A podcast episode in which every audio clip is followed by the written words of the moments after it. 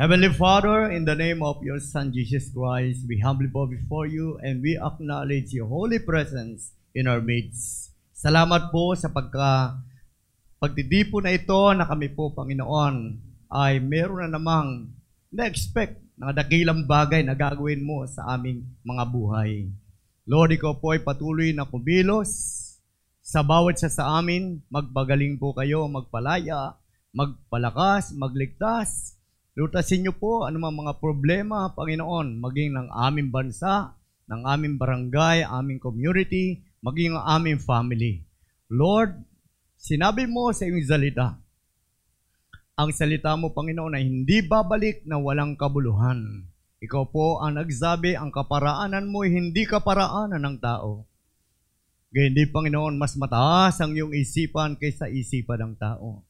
Pagpalain niyo po ang araw na ito sa aming pagdidipon. In-expect namin, Panginoon, ang signs, wonders, miracles, healing, and deliverance follow after the preaching of your word. In Jesus' name, lahat po tayo magsabi ng Amen! Hallelujah! Okay, tingnan po natin ang text natin sa 1 Samuel chapter 15. Ito po ay sa verse 1 hanggang verse 7. 1 Samuel chapter 15 verses 1 to 7, sinabi ni Samuel kay Saul, Isinugo ako ni Yahweh upang hirangin ka bilang hari ng Israel. Kaya't pakinggan mo ang mensahe ni Yahweh. Ipinapasabi ni Yahweh na makapangyarihan sa lahat, paparusahan ko ang Amalek tulad ng ginawa niya sa Israel nang ito'y inilalabas ko sa Ehipto. Lusubin mo ang Amalek at ipuli silang lahat. Wasakin mo ang lahat nilang ari-arian at huwag magtitira kahit isa. Patayin mo silang lahat, babae at lalaki mula sa pinakamatanda hanggang sa sanggol. Patayin mo rin ang kanilang mga baka, tupa, kamelyo at asno. Yung pong sinasabi dito ang patayin ay mga sumpa po ito. Eh. Mga masasama ito. Hindi po ito sa ngayon ay literal na gagawin natin. In verse 4, kaya tinipon ni Saul sa Telaim ang buong hukbo ng Israel. Nang bilangin niya, tumawad ito sa dalawamput, dalawampu libong mga kawal. 20,000, no? Dalawamput libong, dalawampung libong mga kawal bukod pa sa sampung libo buhat sa Juda. So 20 at saka 10 ay 30,000 po ang kawal. Pinangunahan niya ang mga ito papunta sa lungsod ng Amalek. Nag-abang sila sa isang natuyong ilog na malapit doon at nagpasugo sa mga sineyo at pinasabi niya, umalis kayo riyan, humiwalay kayo sa mga Amalek, Amalekita para hindi kayo madamay sa kanila sapagkat pinagpakitaan ninyo kami ng mabuti sa aming paglalakbay mula sa Ehipto, kaya umalis ang mga sineyo. Ito po ang last verse. Sinalakay ni Saul ang mga Amalekita at tinalo ang mga ito mula sa Abila hanggang sa sur sa silangan ng Ehipto. May the Lord bless upon reading of His Word. The message I share today entitled Partial Obedience is Disobedience. Partial obedience is disobedience, meaning kung tayo po ay sumusunod sa Panginoon na hindi naman po 100, 99 lang o kaya 90% na pagsunod, ito po ay disobedience. Pagsuway pa rin ito. Incomplete pa rin po ang pagsunod. Parang mga anak na inutusan ng kanyang magulang. Sabi, linisin mo ang kwarto. Ang ginawa po ng mga anak, eh, ano lang, ginalaw-galaw lang yung kuhumot, no? Di naman nagwalis ng gusto. Pagpasok ng magulang, ay tinanong, nilinis mo ba to? Di ba inurusan kita? Opo, pero ang daming dumi. So that is disobedience kasi partial. No po? At dito po sa ating um, tatalakayin, tatlo po ang naging uh, dahilan bakit ang obedience ni Haring Saul ay naging partial. Una po ay naroon pag-uusapan natin ang domination, manipulation, at saka intimidation. Yun po ang nangyari. Sabi po ng verse 22 hanggang verse 23. Sabi dito, sinabi ni Samuel, akala mo ba'y higit na magugustuhan ni Yahweh ang handog at hain kaysa ang pagsunod sa Kanya? Mas babuti ang pagsunod kay, kay Yahweh kaysa pagkahandog at ang pakikinig ay higit sa haing taba ng tupa. Ang pagsuway sa Kanya ay kasisama ng pangkukulam at ang katigasan ng uloy tulad ng pagsamba sa Diyos-Diyosan sapagkat itinakwil mo ang salita ni Yahweh itinakwil ka rin niya bilang hari. Praise God. Dito po pumasok yung tatlong word, yung manipulation, yung domination, at saka intimidation. Anyway, what is mm, domination? Domination means power or control other people or things in an evil way. Kinokontrol niya, may power siya para control ang tao, pero meron naman pong 50% o 10% na kahalong masama. That is domination. And manipulation means to manage or influence skillfully. So, magaling naman siya mag-manage, especially in unfair manner. Meron naman pong hindi naman po siya tapat. Unfair naman po siya ay meron siyang kinikilingan. At parang kagaya po yan na dapat may matanggal na alisin na kasi naggagawa ng kasinungalingan. Tinan mo yung balsabo natin. Tanggalin na si ganito, tanggalin na si ganito. Pero hindi po naalis. So, meron pong manipulation. Yung pong nagmamanage pa siya, nag influence siya, ni-influence niya ang tao, skillfully, magaling siya, pero unfair naman. Ang tawag diyan ay manipulation. Pag sinabi namang intimidation, it is acting in a way that inspire fear or demand great respect. So intimidation po yan. Naglalagay siya ng takot, o kailangan magpabakuna na kayo, kundi kukulong ko kayo. So that is intimidation. Or someone or something that inspires fear.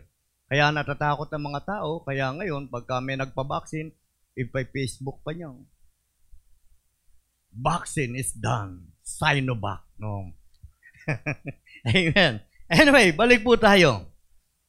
So, manipulating person knows how to twist words. Pag meron po mga ganong tao na spirit of manipulation, alam niya mag-twist ng mga salita. Siya, alam din niya maglaro ng mga emotion.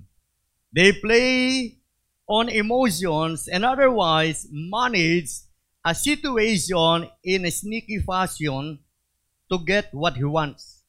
So, yung kanyang pong pagmamanage, meron pong personal ambition.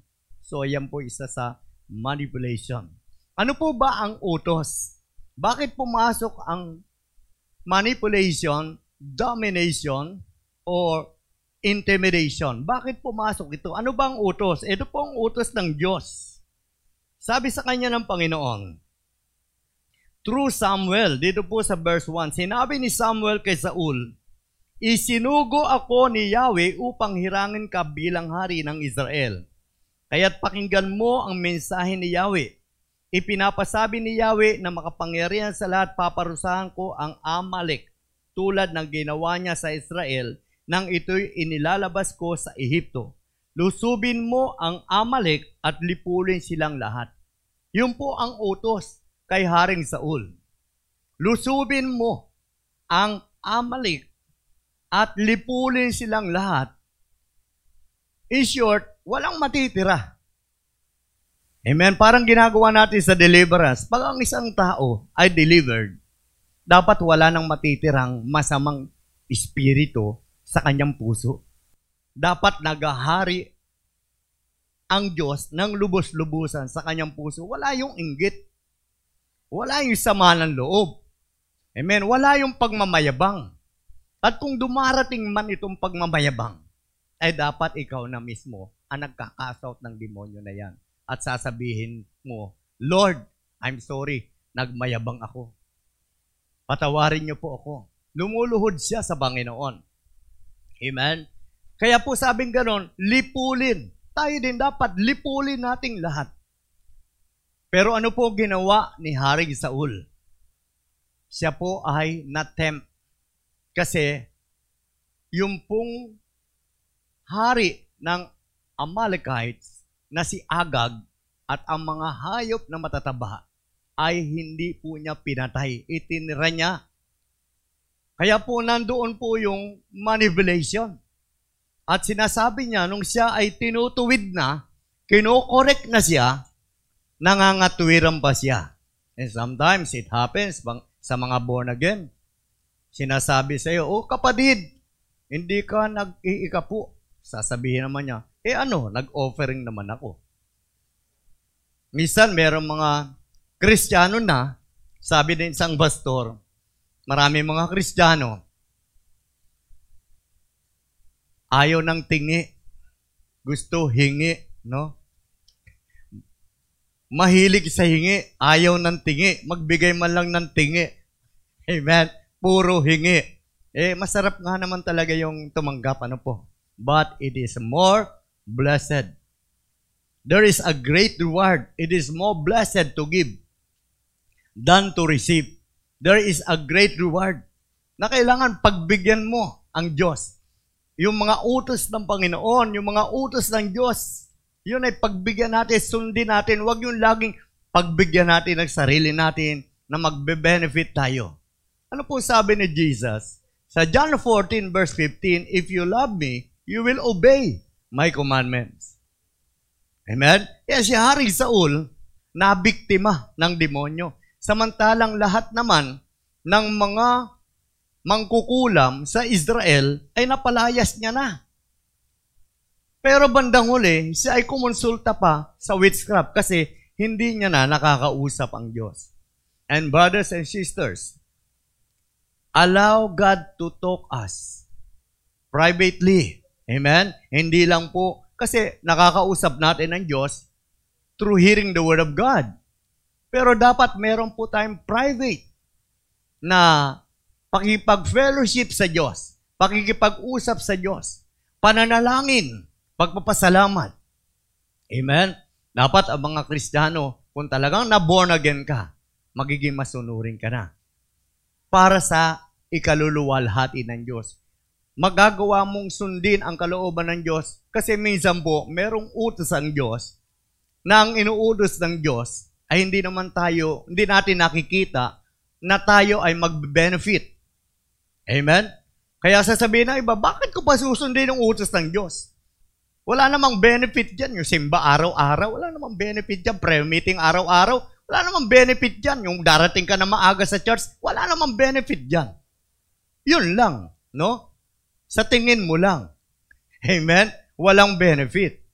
Pero hindi mo alam, nagsasayang ka na. Kung ikaw ay hindi tama sa oras sa pagdalo mo o pagpunta mo sa iyong trabaho, sa iyong opisina, sa iyong eskwelahan, sa iyong pag-aaral, di ba wala kang magandang marinig sa teacher mo? At uh, minsan pa, magagalit pa ang teacher. Bakit ka nahuli? Kasi po, traffic. No?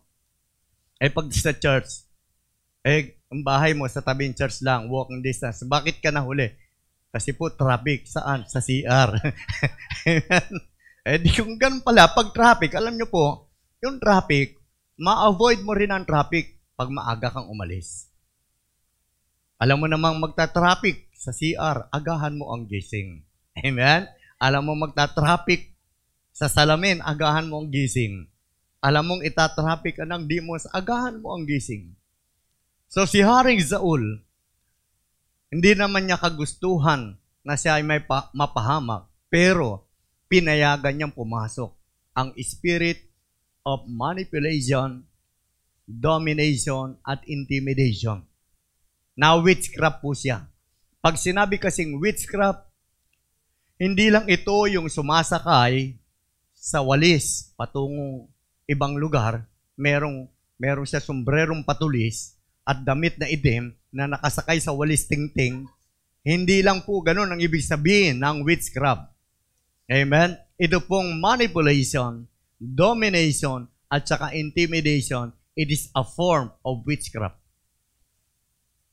At hindi, na, hindi napansin ni Haring Zaul na bandang huli. Wala, namatay pa siya na walang kabuluhan ang kanyang pagkamatay.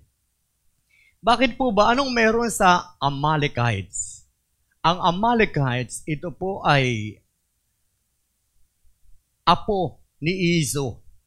Meron po magkapatid sa Bible. Si Jacob at si Iso. Ang problema po, bakit ang blessing ni Iso bilang panganay, ang basbas ng kanyang tatay na si Isaac ay hindi niya natanggap sapagat pinagpapalit niya ang kanyang pagiging panganay. Yung birthright. Amen? At it happens din sa mga born again.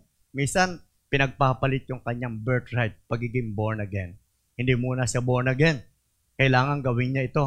Alam po, alam po ba natin, kapag may isang bagay na ginagawa tayo na hindi naman pagiging born again, eh parang pinagpapalit mo na yung iyong birthright. Being born again is a birthright. Pag sinabing birthright, ikaw ay merong birthright, meron kang karapatan tumanggap ng masigit na pagpapala. Kaya lahat ng mga born again ay panganay ang tawag diyan.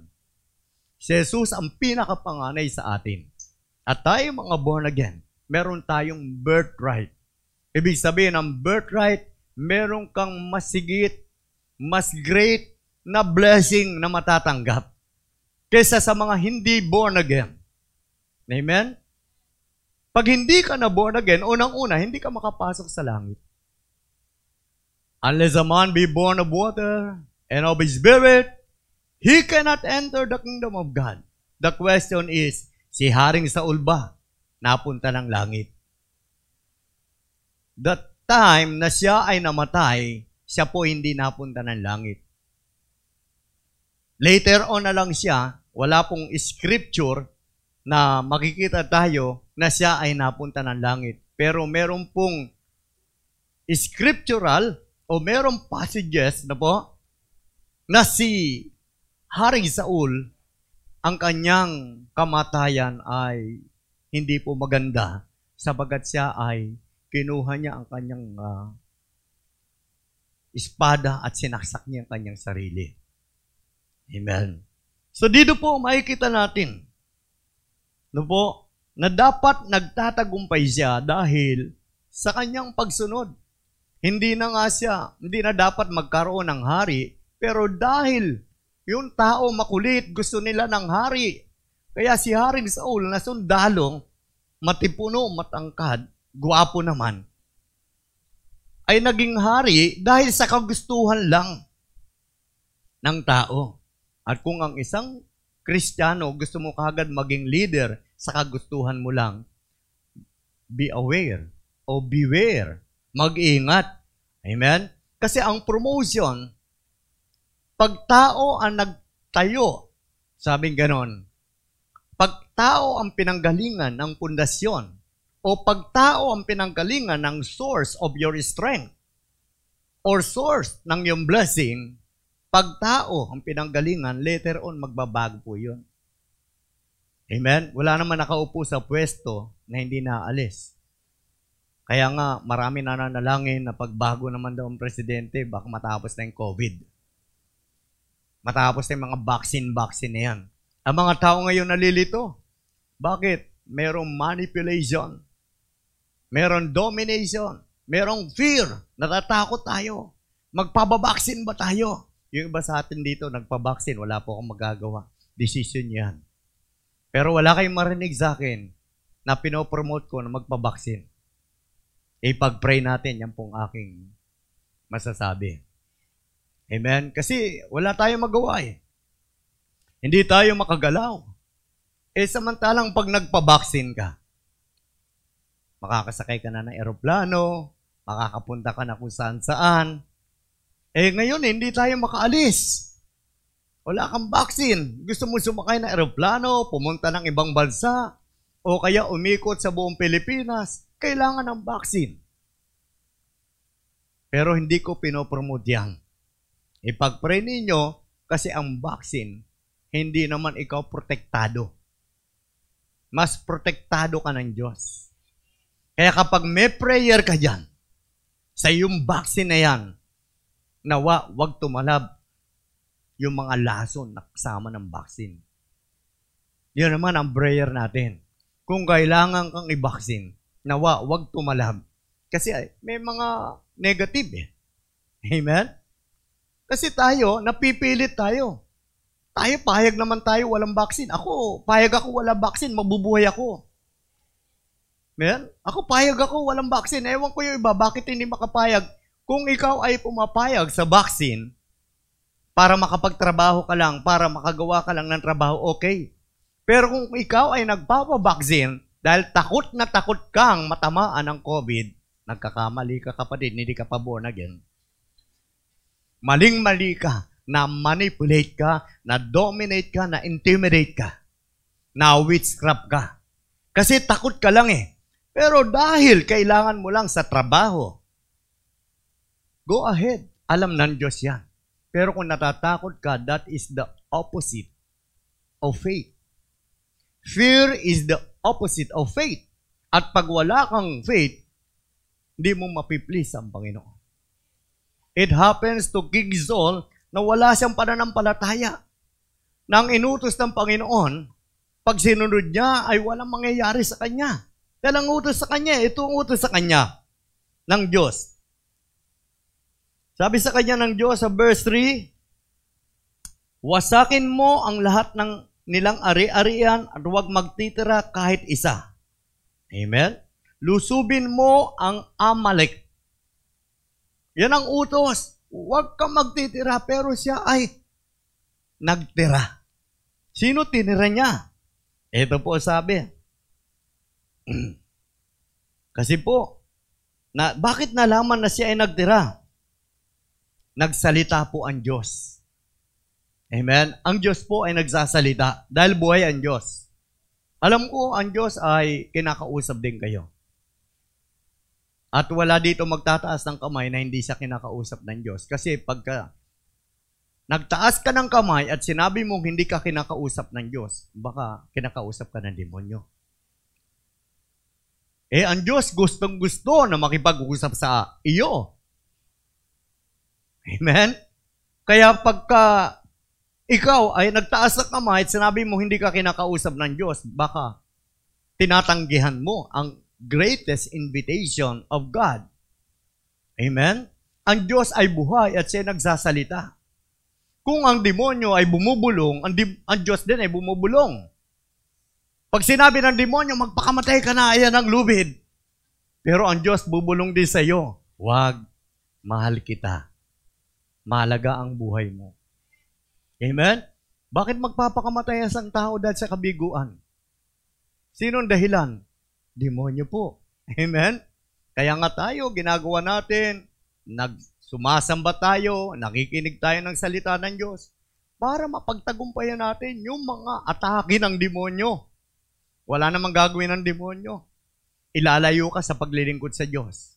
Nakala mo, ginamit lang ng uh, nagtatrabaho ka lang. Akala mo, ikaw ay busy lang para sa family mo, para sa future mo. But later on, inilalayo ka na pala sa Diyos. Ibig sabihin ba, bisya, pag ako ay hindi nagsimba at ako'y nagtrabaho, hindi na ba ako born again? Ibig sabihin ba, pag umabsent ako sa church, hindi na ako nag-church, pero born again ako, hindi na ba ako born again? Malayo na ba ako sa Diyos? Ikaw, paano mo patutunayan malapit ka sa Diyos?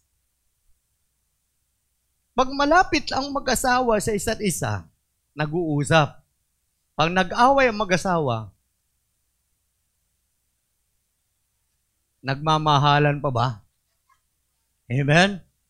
May mga mag-asawa, minsan nga pinapahirapan na yung sarili. Ang gagawin ng babae, dahil alam niya siya yung makakatulong sa kanyang asawa, minsan gagawa siya ng paraan, yung pangailangan ng asawa niya, titiisin niya. That is intimidation.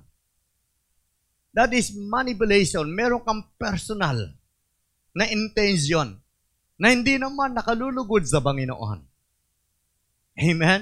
Kaya ang utos ng Diyos, patayin mo lahat, Saul. Eh, mahirap pa. Dahil nga, biktima si Saul. Nangangatwiran pa siya. Nagsisinungaling pa siya. Ito po ang sabi. Sinabi ni Yahweh kay Samuel. So, nang, nangusap ang Diyos kay Samuel. Nanghihinayang ako sa pagkapili ko kay Saul bilang hari sapagkat tinalikuran niya ako at sinuway ang aking mga utos. Tingnan niyo po, ang Diyos nang ihinayang. Nung maborn again ka, hindi mo na sinusunod utos ng Diyos. Amen? At ang sabi pa dito, napili ka pala. Tayo pala ay napili ng Diyos. Kaya nangihinayang siya. Kung napili tayo, dapat sumusunod tayo. Amen. Sa atin ba, ano ba implication ng inuutos ng Diyos na patayin ni Saul yung mga Amalekites? Kasi yung pong Amalekites na lahi po ni Esau, na apo ni Esau, na ang pangalan si Amalek, doon po galing yung lahing Amalekites. Sila po yung nagpapahirap sa mga Israelites nang lumabas sila sa Egypt, patungong promise lang. Sila po yung hadlang sa kalooban ng Diyos. Kaya po tayo, yung mga hadlang sa kalooban ng Diyos, para masunod natin, yun ang patayin natin. Amen?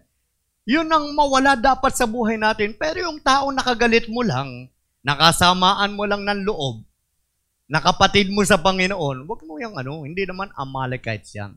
Patawarin mo lang yan. Amen? Mahalin mo yan. Huwag mo siraan yan.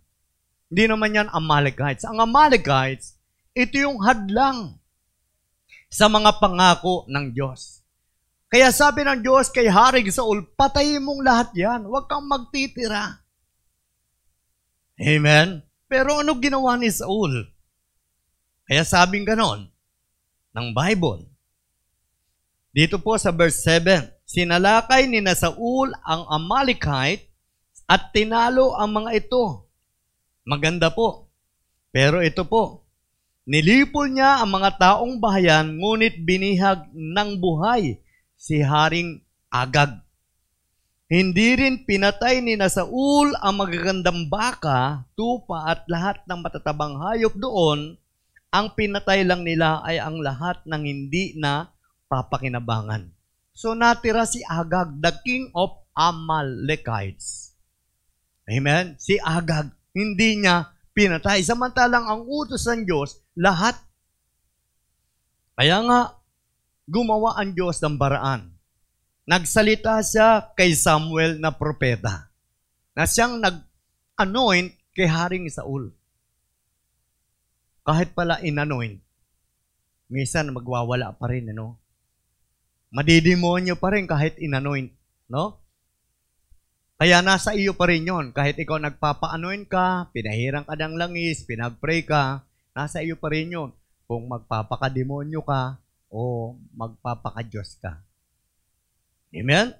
Ito po ang sabi, nangihinayang siya. Kinabukasan, maaga siyang bumangon upang makipagkita kay Saul. Tingnan niyo po. Isang lingkod ng Diyos na si Propeta Samuel, kinausap ng Diyos tungkol sa ginagawa ng isang tao na inanoint niya. So, meron pong connection pa rin para ituwid. So, ibig sabihin, mahal pa rin ng Diyos si Haring Saul. And all of us, even though meron tayong nakukumit na disobedience sa Panginoon, pero ngayon, sumusunod na tayo. Mapalad na tayo, pero wag mong gawin partial. Amen? Baka yung mga bisyo, ano yung bisyo? Yung palang nakita kong bisyo, yung late ka dumating sa church, bisyo pala yon. Amen? Pleasure, no? Kahit di ka naninigarilyo, late ka naman dumating, bisyo mo yan, no? So tanggalin mo na yung bisyo mo. Mm-hmm. Amen? Amalekites din yan. Amen? Nagpunta po si Samuel, kinabukasan maagang maaga pa. Amen. Sabing ganon. Ito po nangyari. upang mag, makipagkita kay Saul. Ngunit may nagsabi sa kanya na nagpunta ito sa Carmelo upang magpatayo ng sariling monumento at pagkatapos ay nagtuloy sa Gilgal. Isipin niyo po, nagkamali na,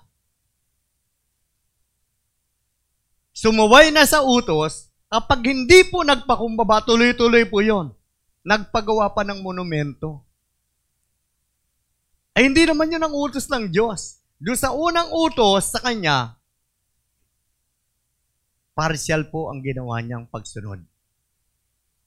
At dahil partial ang pagsunod, pagsuway na rin po yon. Kaya nagpagawa pa ng monumento. At sumunod siya roon. Si Samuel sumunod. Nang makita siya ni Saul, ay binati siya, pagpalaing ka ni Yahweh. Maganda pa bumati, no? Yung mga tao na, ano, na mga may witchcraft, maganda pa rin bumati. Babati pa rin yan. At ang bati pa rin, God bless you. Pero po sabi, pagpalaing ka ni Yahweh, sinunod kong lahat ang utos niya. Tingnan niyo po, no?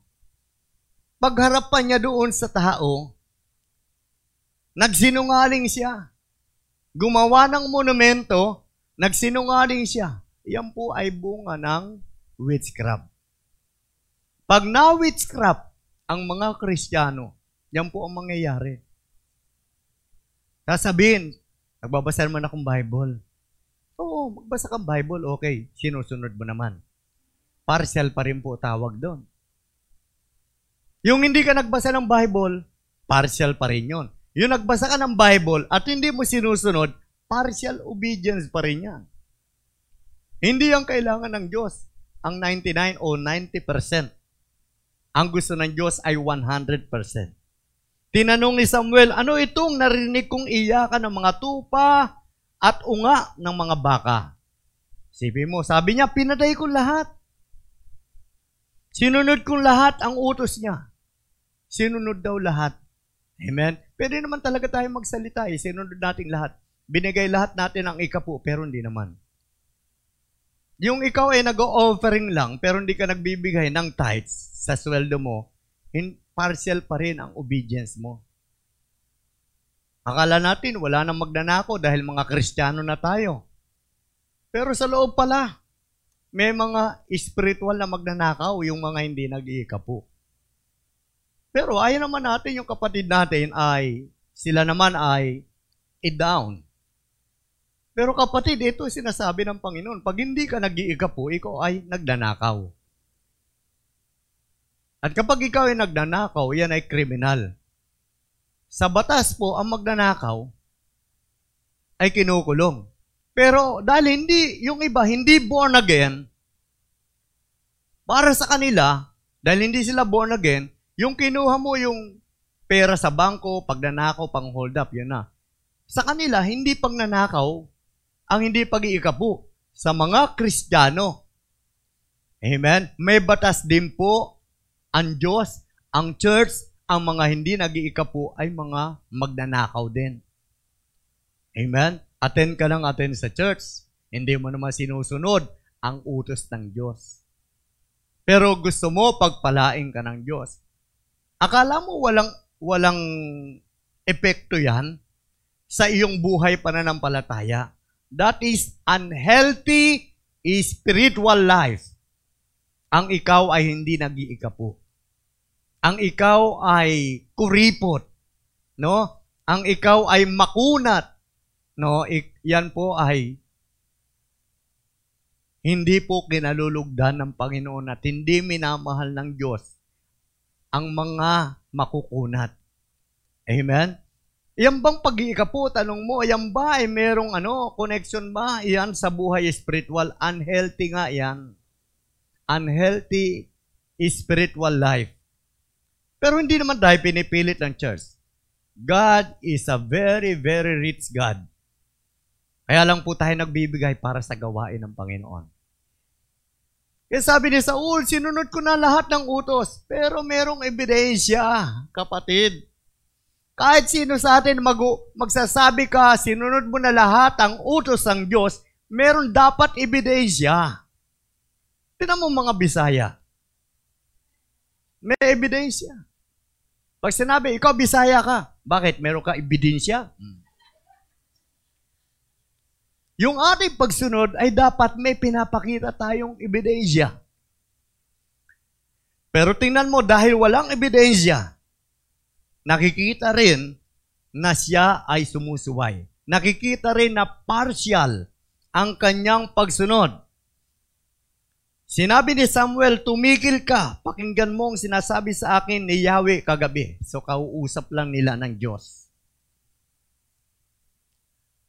Sabi ni Saul, ano yon? Sinabi ni Samuel, nung una, napakaliit pa ng tingin mo sa iyong sarili. Ngayon, ikaw ay namumuno sa Israel, sabagat pinili ka ni Yahweh at binuhusan ng langis upang maging hari. Inutusan kanyang lusubin ang mga ang masamang bayan ng Amalek at mahigpit na pinagbiling buksain ang mga ito. Bakit mo sinuway ang utos ni Yahweh bakit mo pinag-imbutan ang mga ito? Hindi mo ba alam na ang ginawa mo ay malaking kasalanan kay Yahweh? Yung pong mag-angkin, no? Mag-angkin ng authority, mag-angkin ng mga property, mag-angkin ng responsibility, yan rin po ay covetousness. Hindi naman para sa iyan. Amen? Hindi naman para sa kanya yung mga Hayop na yun eh.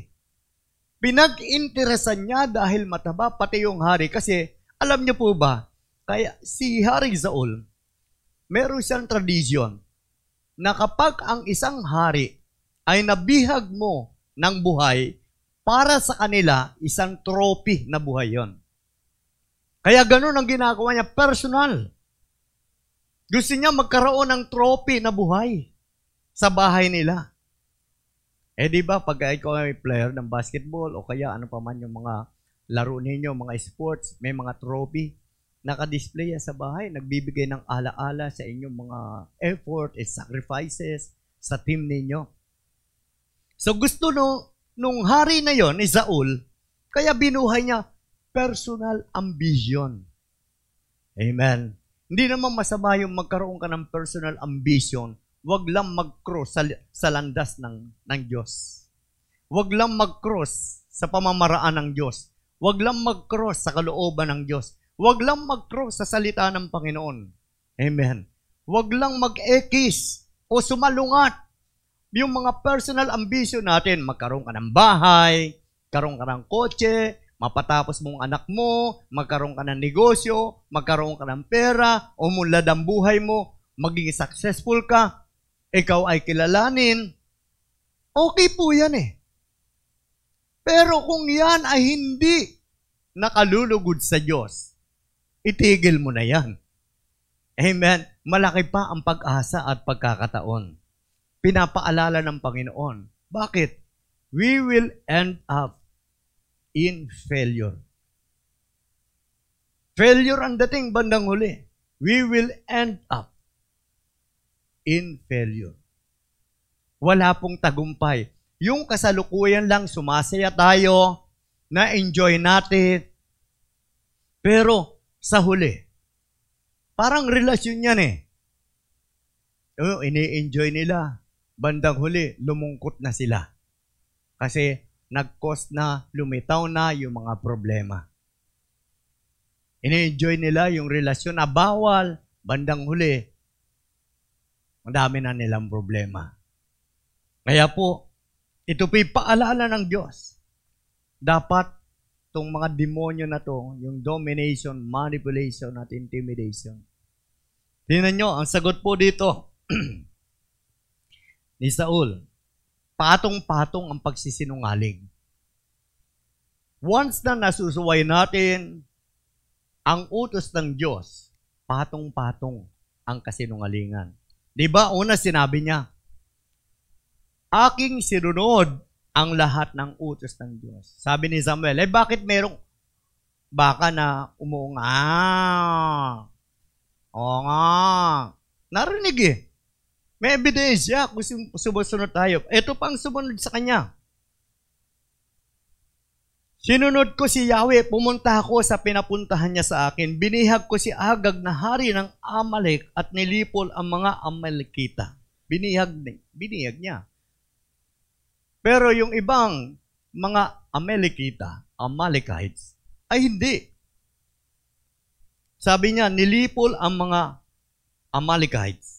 Ngunit pinili ng mga tao ang pinakamaiinam sa mga tupa at baka at hindi namin pinatay kasama ng iba. Sa halip, idiuwi namin sa Gilgal upang ihandog kay Yahweh. Malaking kasinungalingan na naman. Nagkatwiran pa siya, samantalang ang utos ng Diyos, babalikan natin utos ng Diyos, patayin mo silang lahat. Oh. Pero dito, sinabi niya, dahil nung sabi ni Samuel, eh hindi mo naman pinatay lahat. Narinig ko yung mga baka. Nangatwira na naman.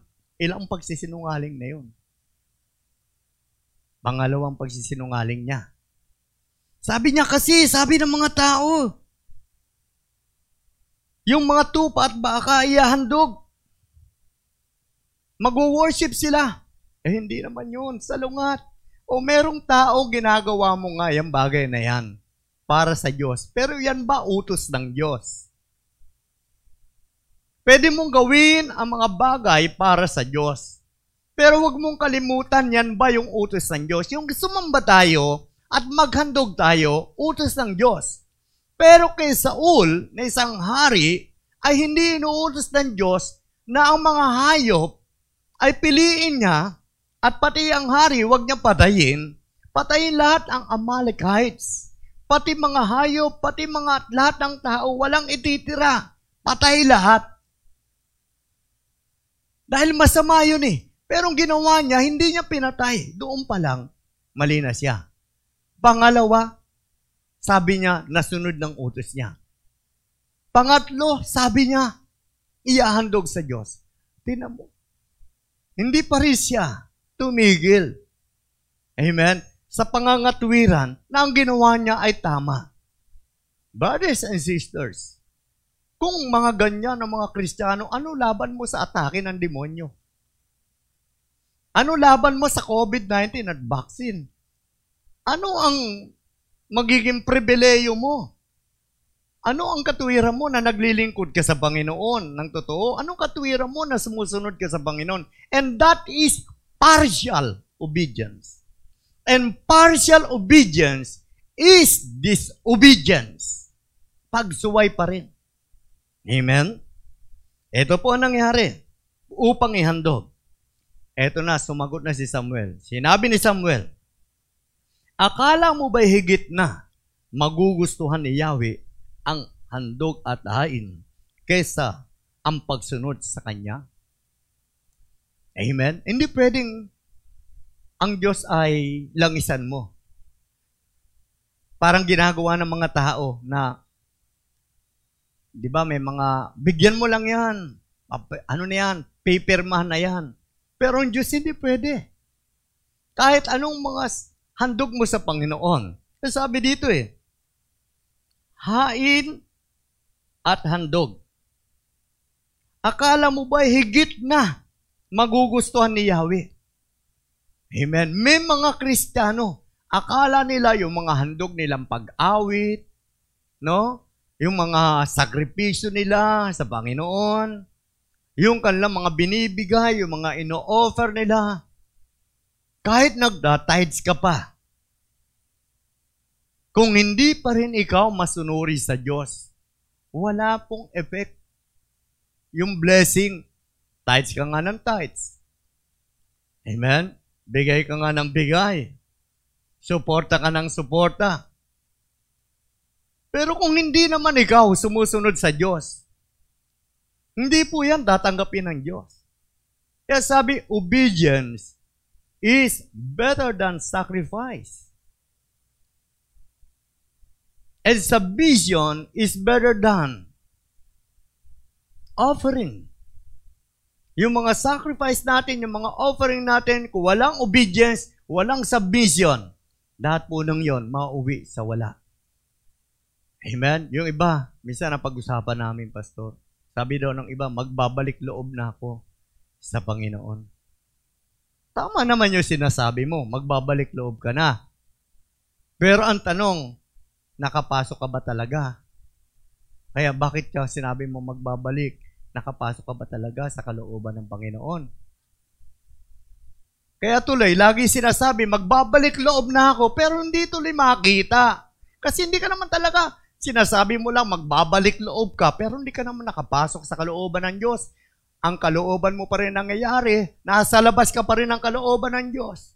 Nasa gawain ka nga ng Diyos, pero nasa labas ka pa rin ng kalooban ng Diyos. Iba po yun.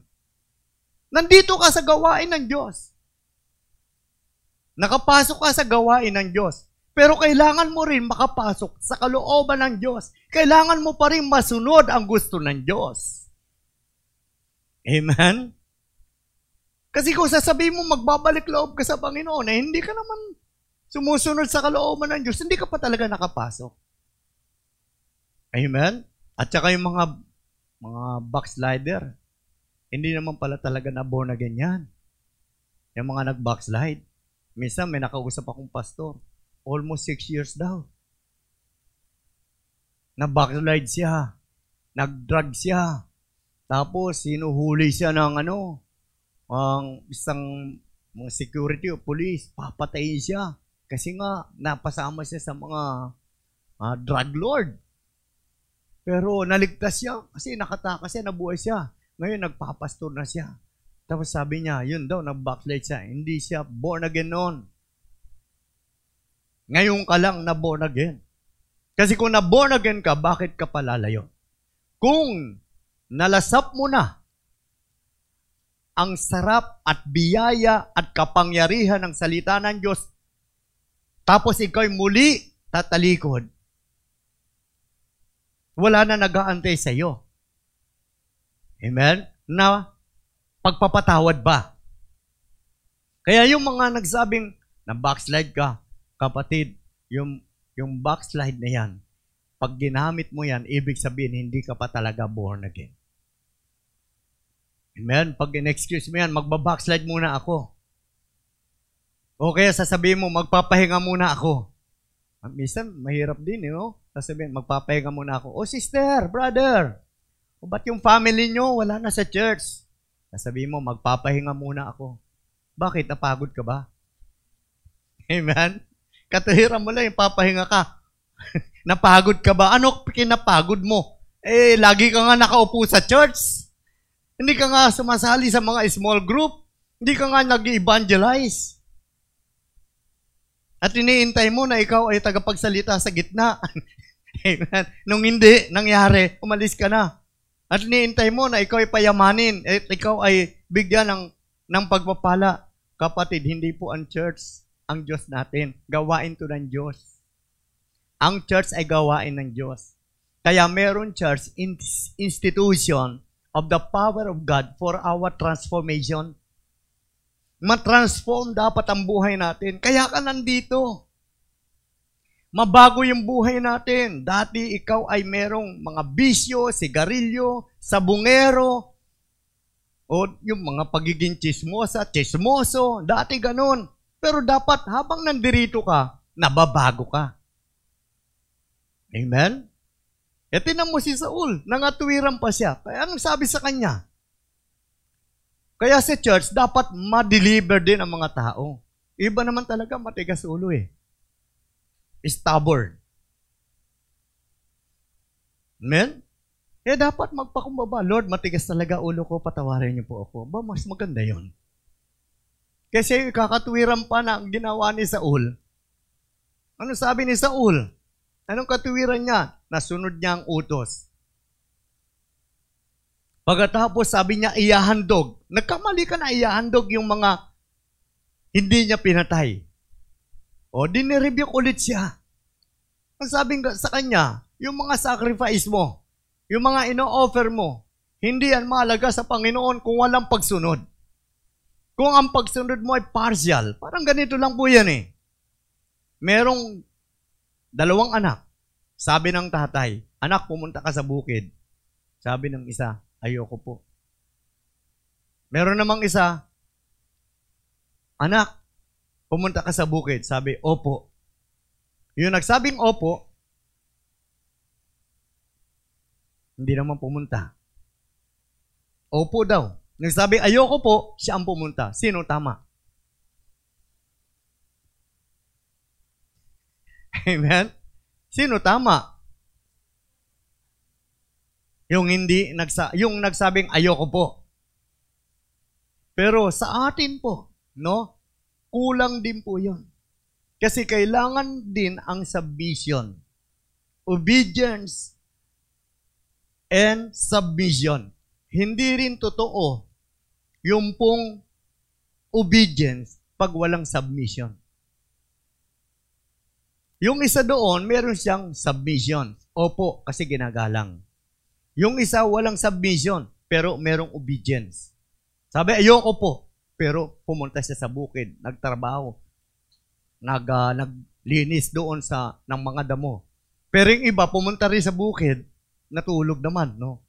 Hindi rin nagtrabaho. Wala din. Kailangan magkasama ang obedience at saka submission. Kung ginagalang mo yung pastor ng church, di mo siya sisiraan. Submission mo sa kanya. Kung sinabi niya, pray every day, mag-evangelize tayo, ginagawa mo. That is obedience and submission. Ganon din sa Panginoon. At tingnan niyo po, ang bansang Israel, because of domination, manipulation, and intimidation, bumagsak po. Itong si Hari Saul na siyang hari ng Israel, kasi po pag sinabing hari, sa panahon natin ngayon, meron tayong presidente sa bansa natin. Ano ba ginagawa ng presidente natin ngayon? Ano sabing gano'n ni David? In Psalms 133, verse 12, Blessed is the nation whose God is the Lord. Kung ang isang bansa ay nagahari ang Panginoon, mapalad ang bansang iyan and righteousness exalt the nation. Uunlad ang bansa na merong pagiging matuwid na pamumuhay. Kung ang mga tao lang matuwid ang pamumuhay, uunlad ang bansa. Kung ang pamilya may matuwid na pamumuhay, ang buong sambayan, uunlad ang pamilya na yon. Eh yung iba, hindi, hindi naman sila uh, righteous. Pero, ba gumaganda bahay? Napapagawa ang bahay? nagkakaroon ng, ng first floor, second floor, nagiging third floor, pero hindi naman sumusunod sa Panginoon. Yung iba, sumusunod sa Panginoon, kaya gumaganda din ang bahay. Dumadami din ang pera, umuunlad din yung mayaman. E yun po yung deception. Na pwedeng ma-deceive ang isang tao, eto, hindi naman ako, eto, simba lang simba. No? Sasabihin ng kapitbahay mo, o ikaw, simba ka ng simba. Tuwing linggo. Pero pag kumain ka, yung ulam mo, mas masarap ulam namin. Hindi naman kami nagsisimba. Amen? Ikaw, simba ka na simba. Naririnig namin, sinisilip ka namin sa butas. Pag kumakain kayo, wala namang laman yung lamesa ninyo na pagkain. Tapos sinasabi mo, thank you Lord sa lechon. Mari ka nilang usigin. Thank you Lord sa pagkain. Sila hindi naman sila nagpapasalamat. Kumakain sila, masasarap ang pagkain. Iba pa rin po yon. Mas ma-enjoy pa rin natin ang tunay na buhay kapag mayroong pagsunod sa Diyos. Amen? Magiging masaya pa rin, masaya pa rin ang buhay kapag ka ang pagsunod ay hindi partial. Sila yung mga partial obedience. Marami silang binibigay. Sila nakapagpapatayo ng simbahan. Ay yung mga born again. No, bihira sa mga born again na magsabi, ako pastor, patatayan ko kayo ng simbahan. Patayo tayo ng simbahan na 10 billion. Bihira sa mga born again yon. Amen? Kasi tayo, tinuruan tayong umasa sa Diyos. Pero kung merong ganon, salamat naman. Amen? At pinapag-pray din natin yon. No? Pero ang source talaga ng blessing natin, ang Diyos. Amen? Sige po, palakpakan natin ang Panginoon. Kaya ito po nangyari kay Saul, before I close. Nangyari po sa kanya na wala siya sa posisyon. Tinanggal siya. Ang sabi sa kanya ni Samuel, tinanggal ka na sa pagiging hari. Pangalawa, nawalan siya ng godly friend. Yung godly friend niya na si Samuel, umalis sa kanya. Nawalan din ng provision. Nawala yung posisyon, nawala yung provision, nawala sa kanya yung kaharian, at namatay pa sila. Ito po nangyari sa verse sa chapter 28. Amen? Ito po nangyari kay Saul, sumamba na siya. Chapter 28, sumamba na siya sa witchcraft. Verse 9, sinabi sa kanya ng babae, hindi mo ba alam na pinalayas na ni Saul sa Israel ang mga sumasangguni sa mga espiritu ng patay at ang mga manghuhula? Pinalayas na po eh. Kaya lang, dahil po sa partial obedience, bumalik ulit yung mga witchcraft sa Israel. Kaya sabi, bakit mo inilagay sa panganib ang aking buhay? Yung pong time na yon, nagkunwari si Haring Saul, nagtalukbong siya. At meron siya kinausap na witchcraft na babae. At ang witchcraft na yon, alam niya na pinalayas na ang mga demonyo sa Israel. Pero hindi alam ng babae na ang kausap niya ay yung mismo nagpalayas na hari. Na mismo yung hari na ngayon ang naghahanap ng witchcraft. Kasi po, pag hindi na tayo kinakausap ng Diyos, Amen. Yung na po ang malaking problema natin. Kakausapin na tayo ng demonyo. Amen. At ibibigay na ng demonyo ang mga temptation para lalong malayo tayo sa Kanya. Kaya po hindi tayo susunod lang ng partial. Kahit na ba, sabi mo 90%. Yung pong ginawa niya, napatay niya, pero nagtira siya, kaya naging partial. At ano nangyari? Merong manipulation, merong espiritu, and the end, doon pa rin, doon pa rin siya nag-submit eh. Kasi yun ang kanyang nasunod. Kaya po, sabing ganoon ni Samuel, obedience is better than sacrifice. Amen? At sabing ganoon, yung pong submission is better than offering. Magkasama po ang obedience at saka submission. Sabi ng first, uh, 1 Samuel 15 verse 23, For rebellion is the sin, is as the sin of divination, and his subordination is as iniquity and idolatry. Yung pong insubordination, yung po yung hindi pagsasubmit. Amen?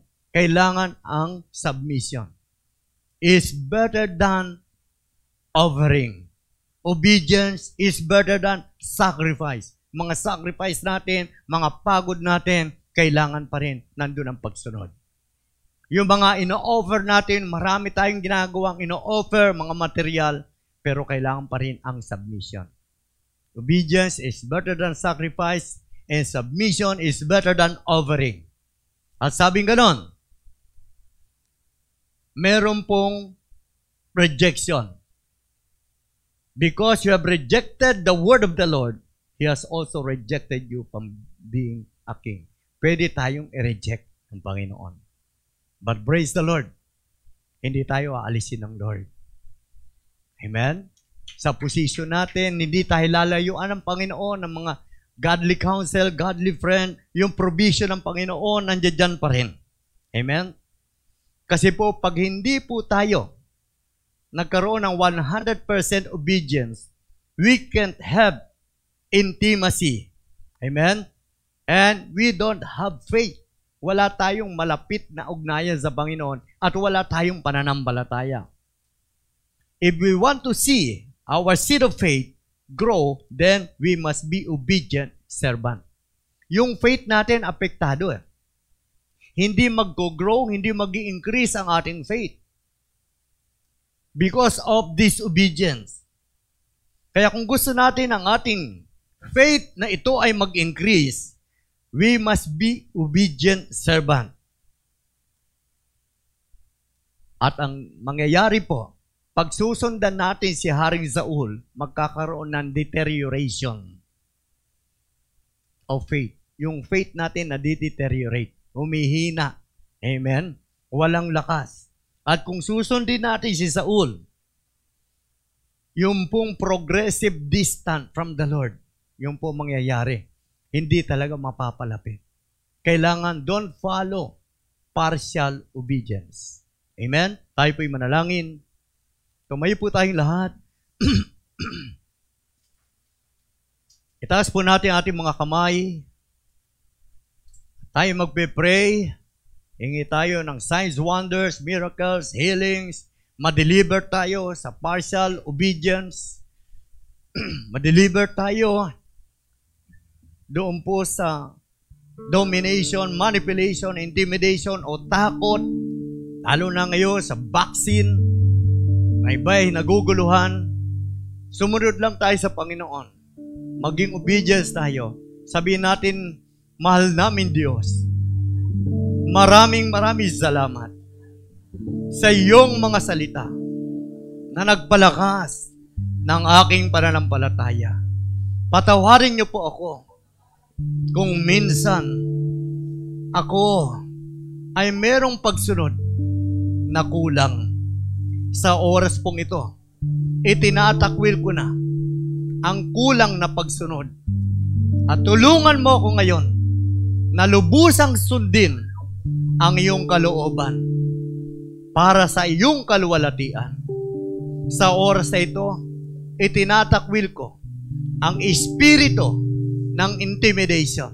Sa pangalan ni Jesus, itinatakwil ko ang espiritu ng manipulation. Sa pangalan ni Jesus, itinatakwil ko ang espiritu ng domination sa pangalan ni Jesus. And we allow the Holy Spirit to reign in my heart now and forevermore to guide me in Jesus' name. Ako na lang, manalang, mananalangin, Panginoon. Salamat po sa iyong kabutihan, ang mga taong narito, Panginoon. Ngayon, nagsuko ng buhay, Panginoon, umamin kami. Thank you for the forgiveness na sometimes kami ay merong partial obedience at hindi ito kalugod-lugod sa iyo. Sa oras na ito, Panginoon, ang demonic spirit ng witchcraft kung narito man ngayon, I command you in the name of Jesus. Come out in Jesus' name. You demons of manipulation, demons of domination, demons of intimidation, one by one, leave the people of God. Right now, in Jesus' name, I pray for healing. I pray for deliverance. In the name of Jesus, I pray for success. In the name of Jesus, I pray for prosperity in body and soul and spirit and finances be upon them. In Jesus' name, amen and amen. God bless you.